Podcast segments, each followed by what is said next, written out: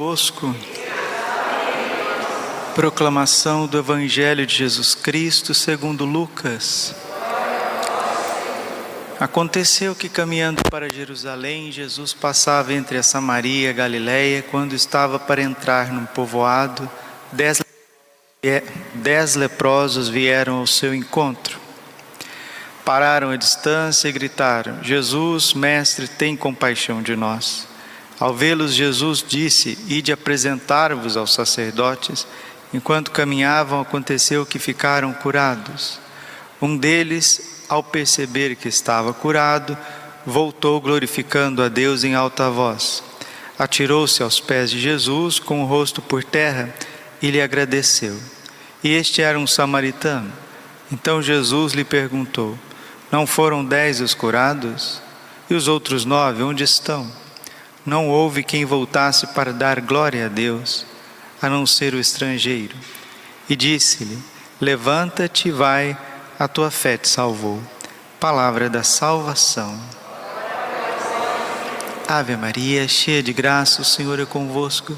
Bendita sois vós entre as mulheres, bendito fruto do vosso ventre, Jesus. Santa Maria, Mãe de Deus, rogai por nós, pecadores, agora e na hora de nossa morte. Vinde, Espírito Santo, vinde por meio da poderosa intercessão Coração de Maria, vossa amadíssima esposa. Podemos sentar um pouquinho? Jesus manso e humilde de coração, fazei o nosso coração semelhante ao vosso.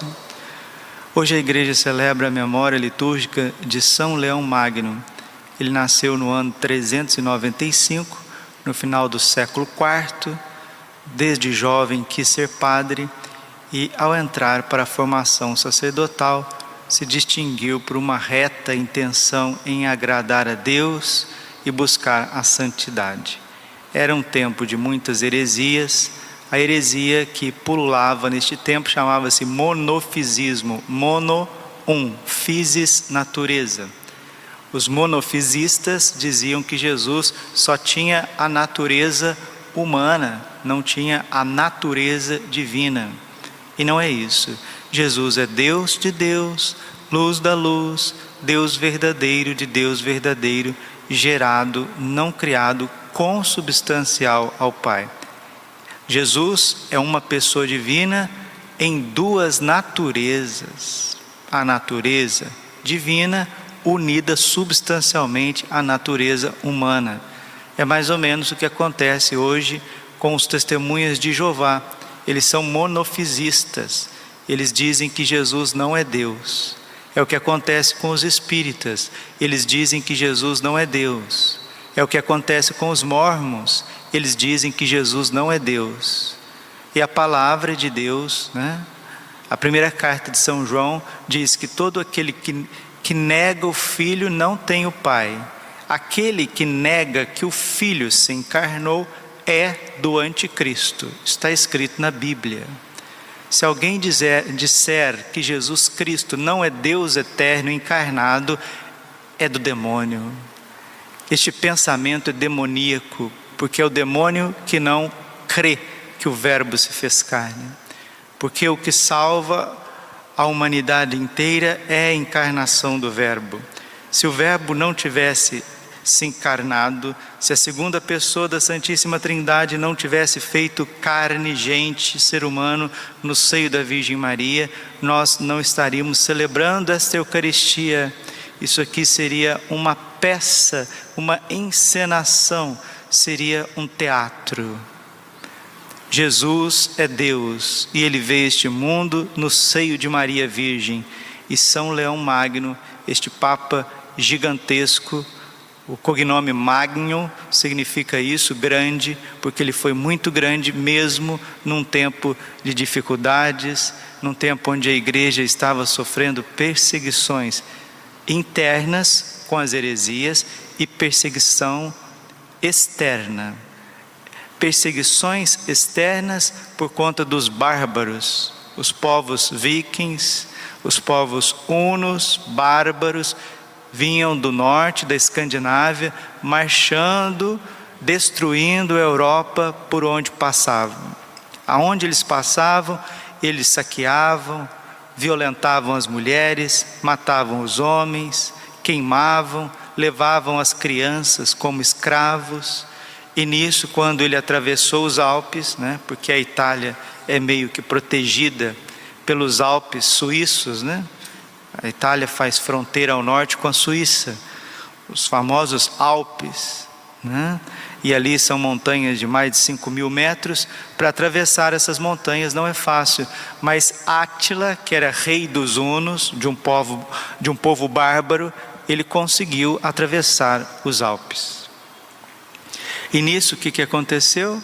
Nós estávamos no começo ali do século do século V, ainda tinha os imperadores romanos, os generais romanos, e eles fugiram.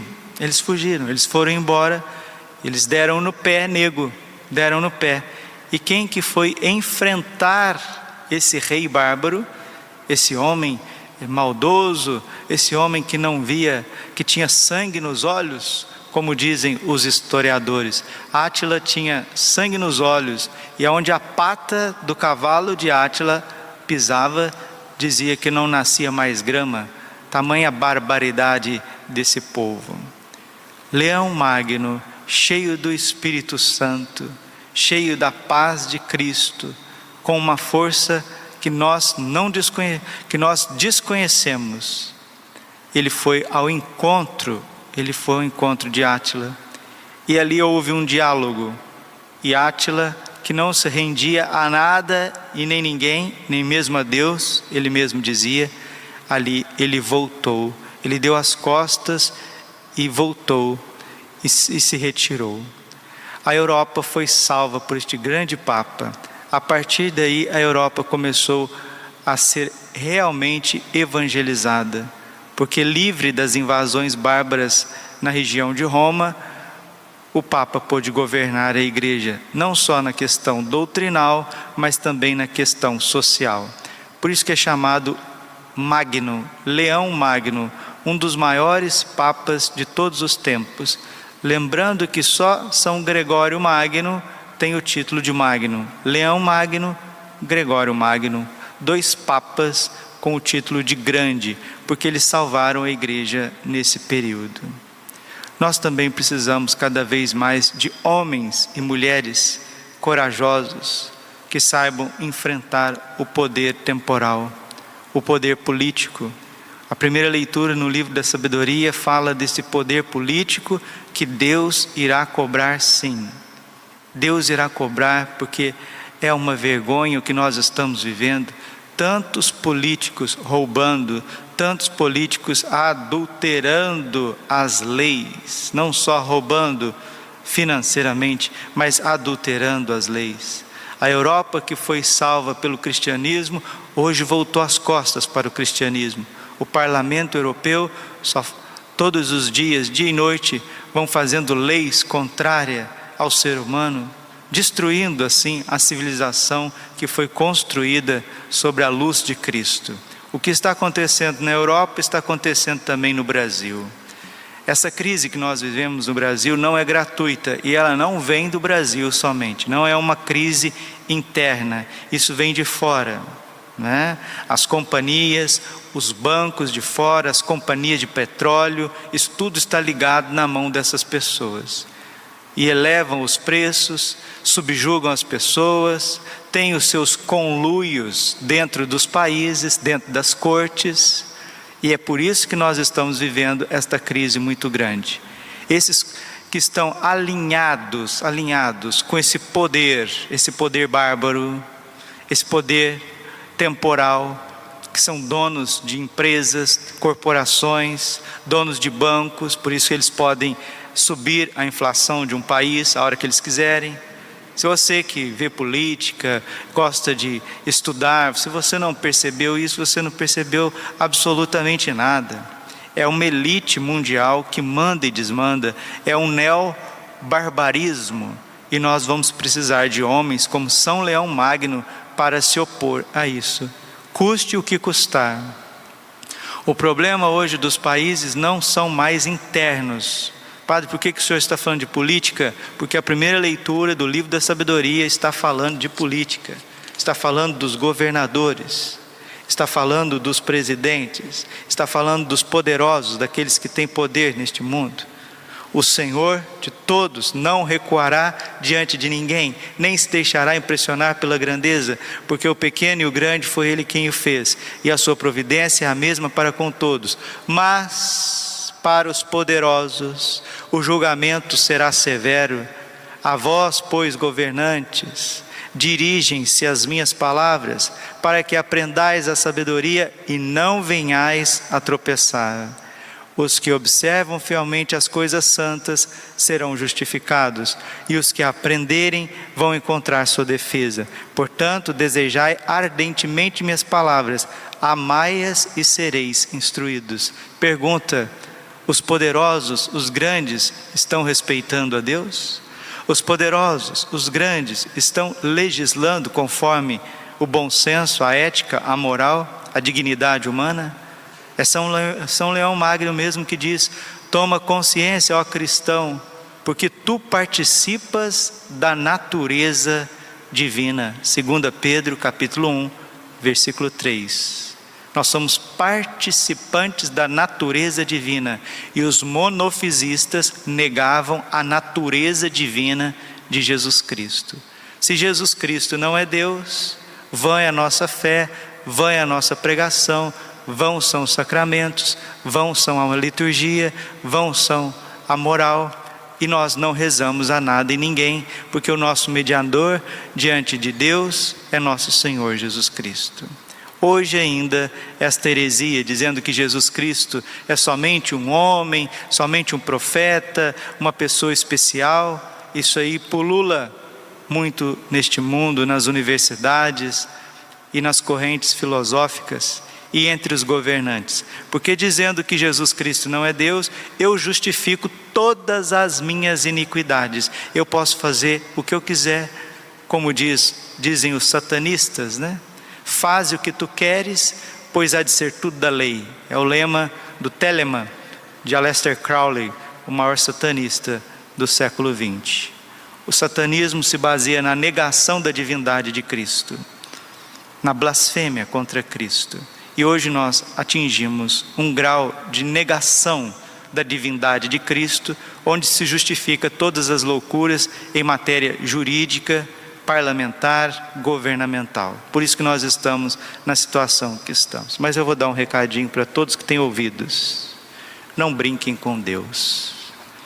Não brinquem com a providência divina. Ao Senhor pertence a terra e tudo que ela encerra Salmo 23, versículo 1. Não brinquem com Deus. O mar está à sua disposição, os ventos estão à sua disposição, o núcleo da terra está à sua disposição, o fogo está à sua disposição, os astros estão à sua disposição, os vulcões estão à sua disposição.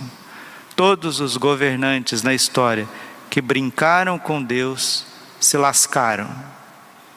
E se essas famílias detentoras do poder, que têm conluios em todos os países, através de sociedades secretas, não se converterem, o mundo será chacoalhado. Nossa Senhora não brinca, Deus não brinca. O Evangelho de hoje, nós vemos Jesus curando dez leprosos, somente um voltou para agradecer. Todo respeito, te amo, quero teu bem, mas também não brinca com Deus, não. Não brinca com Deus, não brinque com os ministros de Deus, não brinque com o que é santo, porque Deus não dorme. Glória ao Pai, ao Filho e Espírito Santo, como era no princípio, agora e sempre. Coração imaculado de Maria, confiança, saúde, vitória.